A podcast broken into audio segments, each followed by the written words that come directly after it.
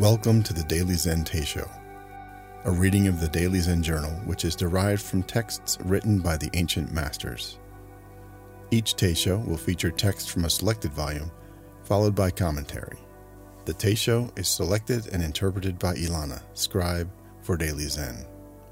The Teisho for this month is Essentials of Cultivating the Mind, Part 3, excerpted from the Northern School of the Formation of Early Chan Buddhism by John McRae.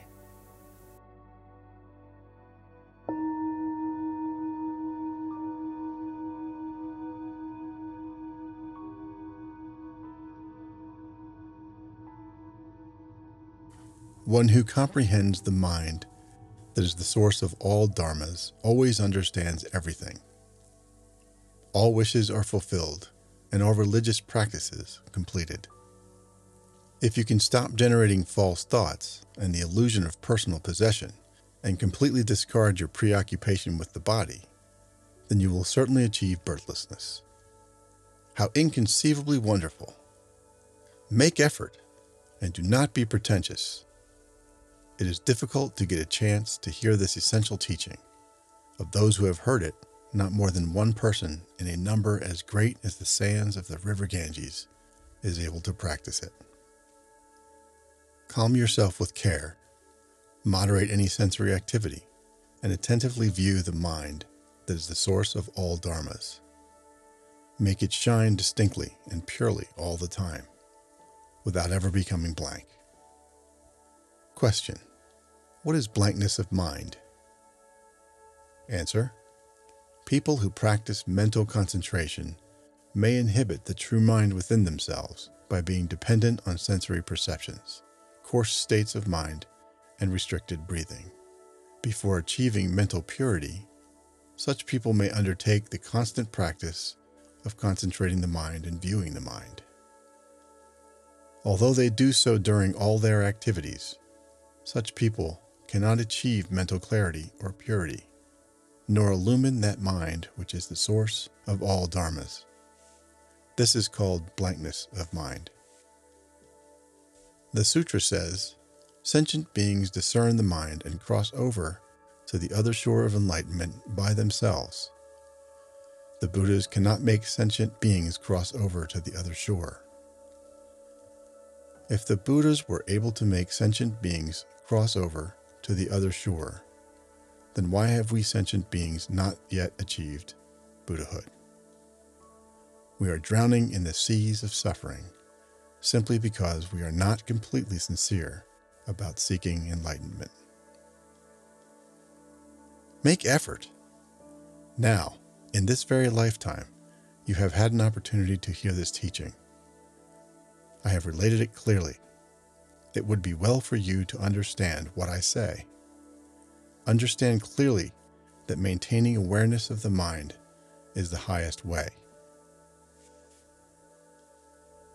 To remain unmoved by the blowing of the eight winds of good and ill fortune is to have a truly special mountain of treasure.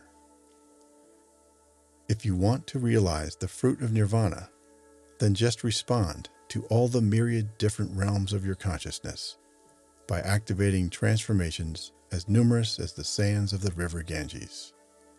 One's discrimination of each instant is so skillful it seems to flow applying medicine to fit the disease, one is able to stop generating false thoughts and the illusion of personal possession. One who can do this has transcended the world and is truly a person of great stature. Having explained these things, I urge you in complete sincerity stop generating false thoughts and the illusion of personal possession. Question What do you mean by the illusion of personal possession? Answer When only slightly superior to someone else in some way, one may think that this superiority is due to one's own achievement. To feel this way is to be sick even while in nirvana. The Nirvana Sutra says, This is likened to the realm of space, which contains myriad things. Space does not think to itself, I am doing this. This is a metaphor for the two teachings of eradicating the illness and practicing the truth. the concept of extinguishing the illusion of personal possession, and the adamantine samadhi. Gently quiet your mind. I will teach you how to do this once again. Make your body and mind pure and peaceful, without any discriminative thinking at all. Sit properly with the body erect. Regulate the breath and concentrate the mind so it is not within you, not outside you, and not in any intermediate location. Do this carefully and naturally. View your own consciousness tranquilly and attentively so that you can see how it is always moving, like flowing water or a glittering mirage. After you have perceived this consciousness, simply continue to view it gently and naturally, without the consciousness assuming any fixed position inside or outside of yourself. Do this tranquilly and attentively until its fluctuations dissolve into peaceful stability. This flowing consciousness will disappear like a gust of wind. When the flowing consciousness disappears, all one's illusions will disappear along with it, even the extremely subtle illusion of bodhisattvas of the 10th stage. When this consciousness and false cognition of the body have disappeared, one's mind becomes peacefully stable, simple, and pure. I cannot describe it any further.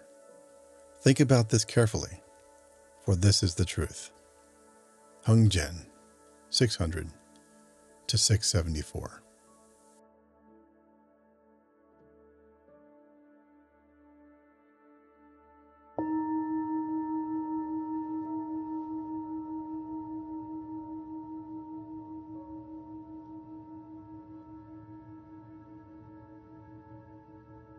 Hung Jen was the fifth patriarch of Zen best known for passing the robe and bowl to Huineng, whose teachings became the Platform Sutra, the only sutra not ascribed to the Buddha.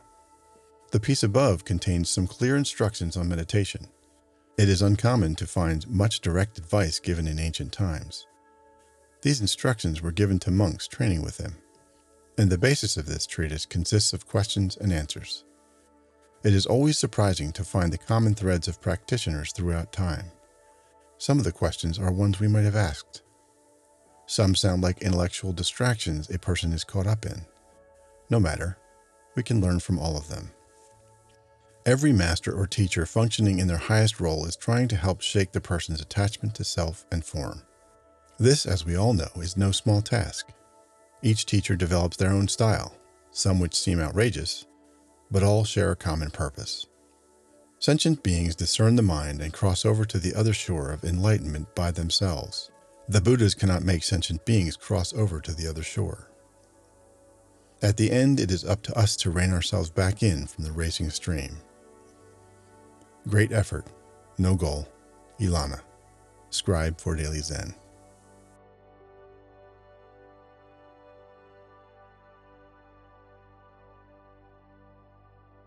Recording and audio production by a longtime friend to Daily Zen. Music by Ashat Danielyan at pixabay.com. To learn about Daily Zen, read journals and quotes, donate, or see the artistry of Daily Zen, please visit dailyzen.com. Thank you for listening, and may your way be clear.